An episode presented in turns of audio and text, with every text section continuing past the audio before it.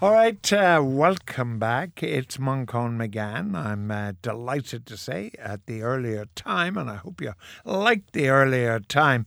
Um, I, it was pretty tough on Muncone, who's a late riser anyway, but succeeded to get up in time. It's going to be great. I'm going to be able to get to sleep earlier tonight. I'm delighted. I'm going to be tucked up. Now, before we tuck you up reading Yes. books, I believe you've got a television program coming up. What is it? I do. So today, so in on Thursday, in two days' time, there's a program called uh, Waterloo na Laochra Gael. It's a it's so you know uh, Thursday is the 200th anniversary of Waterloo, the Battle of Waterloo, and what? Uh, so I'm just doing the voiceover. My brother actually directed this program. What they found was that there was the the Waterloo was the first ever battle that there were first-hand accounts, and a 30% of the people who fought were of Irish extraction. A quarter of the officers were Scottish. So this program goes back to find these Irish, often the wives and the kids who were going along with the soldiers, who were like on the edge behind the battlefield, and the soldiers themselves. And we've got Mícheál Ó Muircheartaigh and Pádraic Breathnach, you know, of, Moch- of Macnas, to retell that story from an Irish perspective of Waterloo. And the drama reconstructions are amazing. I'm excited about this program. So it's eight Wow. o'clock, TG Car Thursday, Waterloo na Laochra Gael, which means the Irish heroes. Wow, yeah, Mm-hmm. I'm looking forward to that. Waterloo, as Wellington said, a damn close run thing. That's it. Yeah. if it wasn't for the Germans, in fact, Bulcher or Blucher or something. Lucher, exactly. Yeah. No, but at the end of this documentary, you're going to see if it wasn't for the Irish, All would right, not have won. Okay, okay. Well, speaking of the Irish, Yeah. where are we going? Oh, this time we're back in Ireland. So last week we were in some far-flung point, point of China. Um, this time I want to look at Leitrim. I want to look at Forgotten Leitrim, and I promise I'm going to convince you. I'm excited about Leitrim. I know sometimes I'm flogging a dead horse. Well, hold on a while now. You convinced me about Cavan. If you convince me about Cavan, Yeah. you can definitely do Leitrim. And again, I've only focused, so as you said, these are the, this is sort of the border area, you know, that had been ignored, and that's why people are surprised by it. So it's easy enough to if you get a place that people haven't thought about in tourism, and if there's something starting up there. But Leitrim was devastated by emigration. Mm-hmm. I don't know what it's like now, but it was devastated. There were all these empty farms where people had just literally locked door of the farm and emigrated. That's right. Right? I bought jam from Drumshanbo, so I hope you're going to talk about I am. Drum, Drumshanbo. There was a company up there called Laird's Jam. Ah, yeah, And I traditional. used to buy jam from Mr. Yeah. Laird. Well, it's as you said, so it, because it was abandoned, it was where the New Agers and the Germans and the English and the hippies moved in the 80s and 90s. With the hippies. Yeah, the Crusties, the first generation of those, because it was the cheapest place to to, to, to, to buy our um, land in Ireland in the 80s and 90s, alternative people settled there. They're they're now developed and settled, and what they've done is set up a really interesting range of hotels, of guest houses, of restaurants, and of, of outdoor The activities. former hippies. Yeah.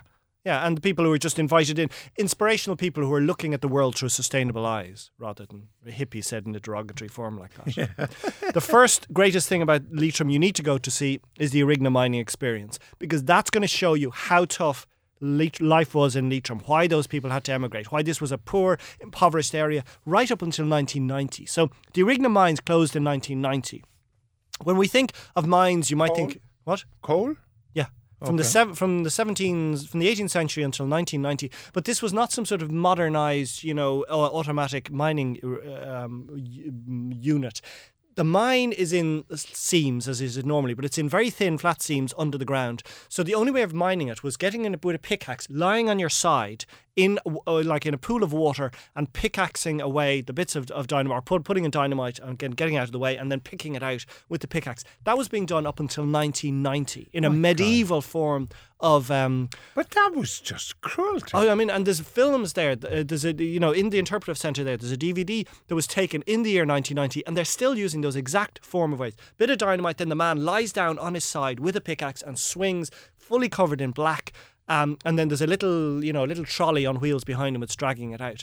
Now, the people who are bringing you through this Arigna mining experience are the original miners. That's why you have to do this trip. This is not some sort of nice dolly bird saying, and what happened. This, the people themselves are saying, the medieval life, the reason that Leitrim was a subsistence level world that you you know did not have other opportunities beyond that. You're going to see, and what's intriguing now when you go to Leitrim, you still see all the open seams and the open mining trails in the mountains in Slieve Anierin and the other mountains around.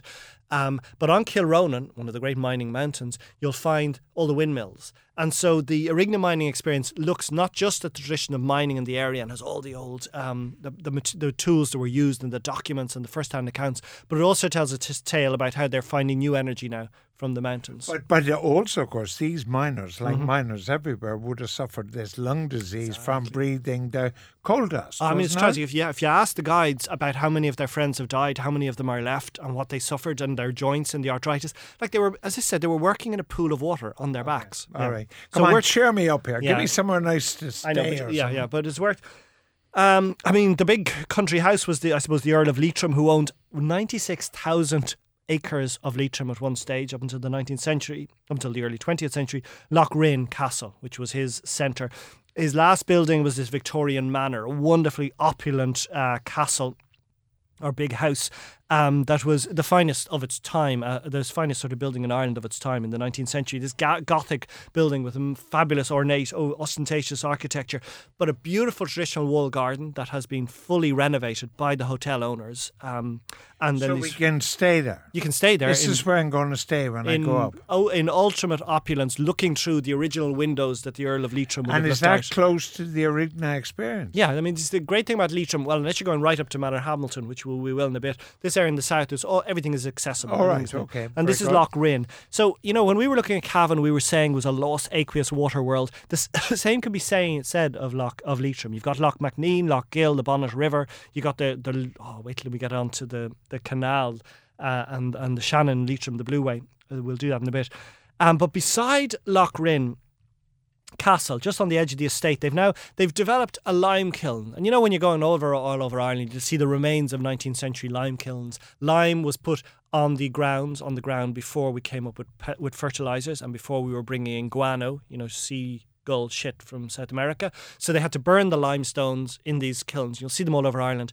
But they've decided in Leitrim to actually make a feature of this to explain it to the young generation. And in the Farnocht uh, lime kiln, just on the edge of the of Lough Rynn estate, they put an interpretive boards up. They've sort of put parking. They've redeveloped a lime kiln as it was with original sort of lime plaster, and it gives you a, a, definite sense of how these little industrial hubs were kernels in the same way as the creamery was um, or, or the mill in, in 19th century and 18th century Ireland.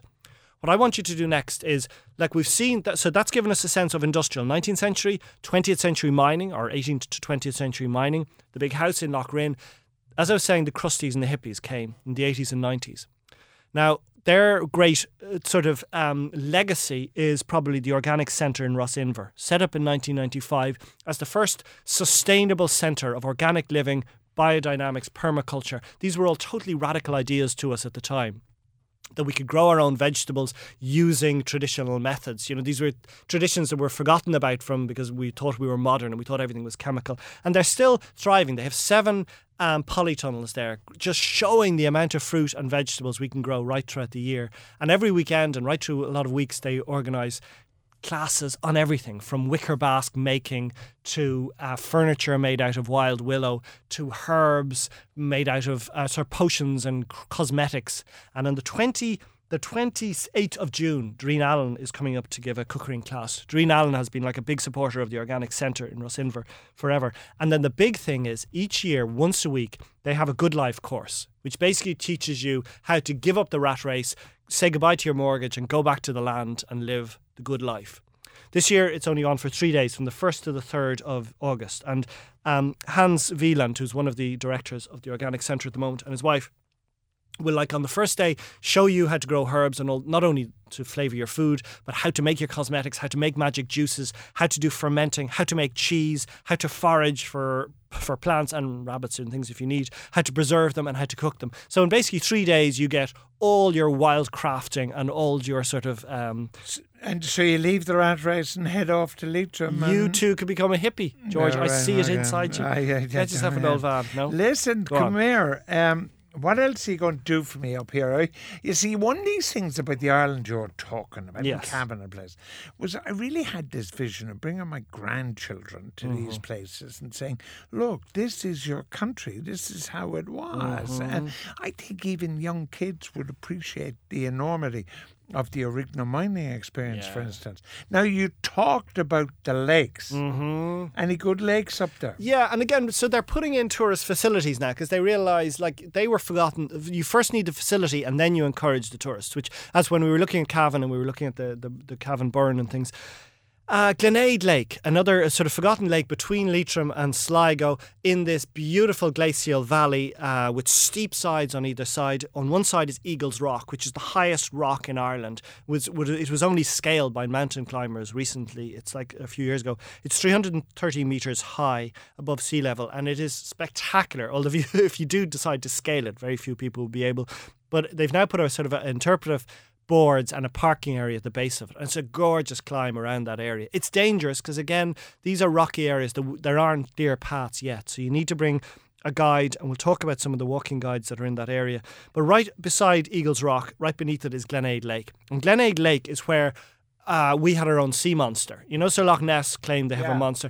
We have proof of our sea monster. So there was a Dower, a Dobhar-chú. A Dobhar-chú is like a um, it's a, a a monster dog in the depths, a sea dog in the depths of Glenade Lake, which is a very deep lake, who came out in the 18th century and devoured a woman, and then was found. Her husband, with this poor woman, Grania Ní Chunla, uh, came uh, either to wash her hair or to wash her clothes or to have a swim in on the September the 24th, 1722. Now this is all documented. Okay, her husband, Okay. Trelach MacLachlan, goes looking for her. He finds her dead, her body ravaged by the shores of the lake, and a beast lying asleep on her mangled breast. So he immediately gets out a knife and he kills the Dobhar-chú, the, fu- the furious monster, which would have been the end of the monster, and we could say there's no longer a monster in Glenade Lake. But the monster's partner comes out of the lake, awoken by the death screams of his uh, beloved. He comes out and he chases Trelach McLaughlin right around Glenade Lake until, until one of uh, Trelach's horseshoe, uh, the shoe of his horse fell off and he had to go into the blacksmith.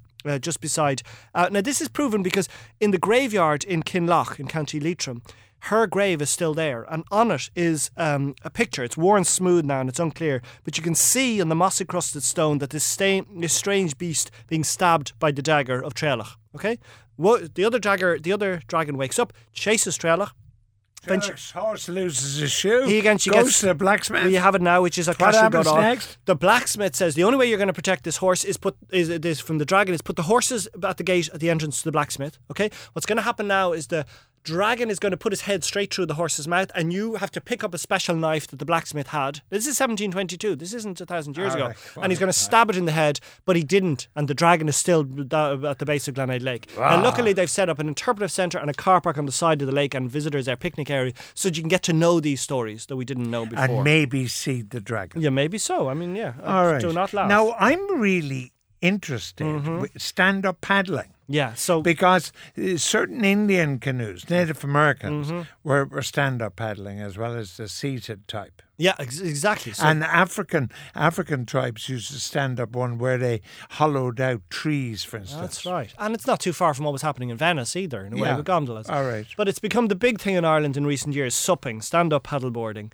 Uh, now, you, it, it, the beauty is you don't need quite as much balance as surfing. You know, surfing will take forever to um to, to get the hold of. Now, the wonderful thing is now there are amenities where there are tourist providers doing it, such as, as I say, Lee Guckian, who has got this company called um, Leitrim Surf Company. But there's many others in Leitrim set up as well, um, doing the same thing. The beauty is Waterways Ireland has just put in the facilities all along these waterway areas. They've created something called the Shannon Blue Way, which includes 16 kilometres of canoe trail. Now they start in Drumshanbo and they go through the um, there's a there's a from Loch Loch Allen just outside Drumshanbo on the edge of Drumshanbo. They've now created uh, there's a Drumshanbo canal that goes all the way via sort of um, via a lake on the way to Battlebridge, which is just outside Leitrim village, and then we can go on from there again to Carrick-on-Shannon. So this whole network By has been put in, yeah. This was only put in in November 2014. It was finished. Now some of the cycle tra- so there's canoe trails, and then there's a cycle trail along it or a walking trail, and then there's looped walks. There's 16 kilometers in total of canoe trail, 10 kilometers of looped walks. So it's I mean it's only put in in October. Some of it isn't fully finished. You know they're making they, they, some of it some of the gravel trail is a bit rough, but they've put in the thing and the, they put in the resources and the the travel the tourism companies have now set up the facilities on it that you can hire kayaks, our bikes, our stand-up canoes, our Canadian canoes, in fact, um, at different po- points in Leitrim Village. You can f- hire electric bikes in Leitrim Village itself. You can hire the kayaks from Drumshanbo. Electric bikes. Yeah, Kalkhoff electric bikes. So this was electric bikes were first introduced in Ireland in mainstream tourism and the Greenway and Mayo. Okay, but the risk about them was the batteries were dodgy. So you could be left that your battery would die, and then you were left with a heavier bike than a normal bike, Yeah. and you were totally stuck. The new generation of electric bikes have a range of 140 kilometres. So tourist providers can, with confidence, rent these out to a family and know that they're like 140 kilometres. You're only going to do 30 kilometres a day. I'm I'm very sympathetic to this. I'm, uh, the battery in my golf cart uh, stopped once. Would you not have a pedal golf course? Uh, no, no, you obviously are not a golfer. So I mean, what am I going to do now? But anyway, that's another Yeah. story.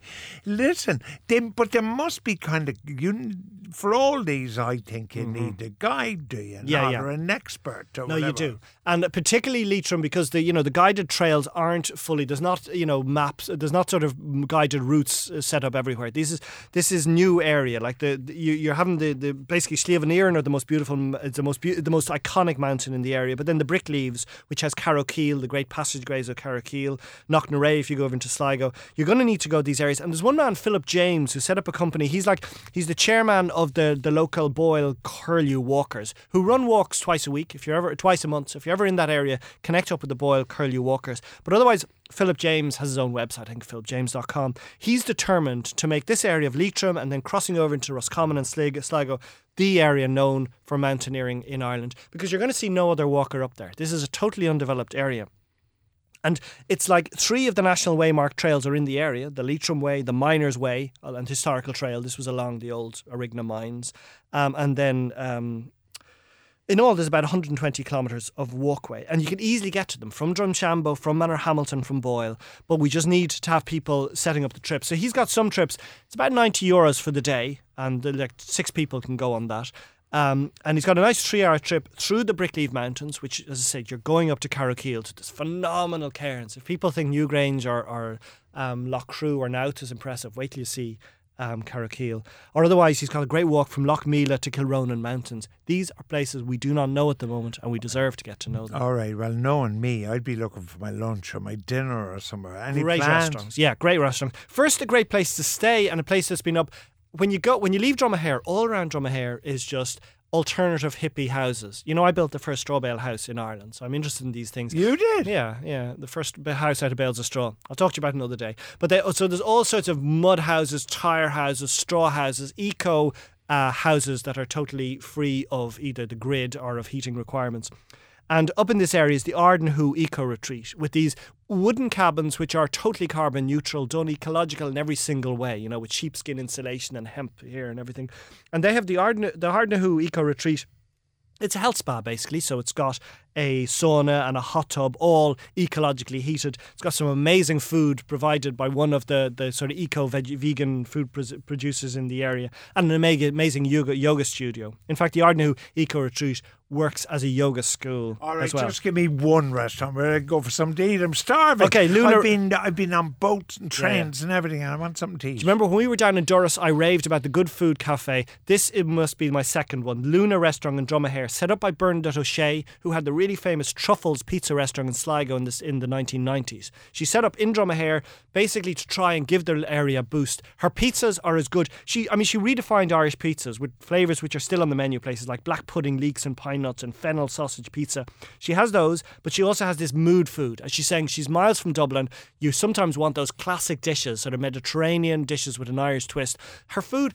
Bernadette O'Shea is phenomenal, and all she's in, she's adores art. So all over this little cottage that she's converted in the main street in Dromahair is like priceless artwork by Barrie Cooke, by Basil Blackshaw, by Sean Scully, and whatever will be on the menu that day will depend on her her mood, her passion. Bernadette O'Shea is notorious in Ireland. Like she is, she's a sort of Darina Allen character. Has one vision, has done more to promote food in the northwest than anyone else. And the fact that she has opened a restaurant again only last year, after what 15 years, 18 years of being you know not producing for the public, is amazing. So get to Dromahair. If you're in Manor Hamilton, go to the Cafe Bia Sláinte full of alternative eco people who smell all nice of essential oils and things. All right, now, uh, only two days to go to uh, the big night, 8 p.m. on Thursday on uh, TG Cahir. It's Waterloo, na Gael. And there were we all assuming the Germans had saved Europe's bacon, but in fact it was the Irish. And Manchan again narrates it all uh, in the company of me, Olamura Hurtig, and others. So that's the end of Tuesday Travel for this week. and uh, we have uh, still more to come on the right hook.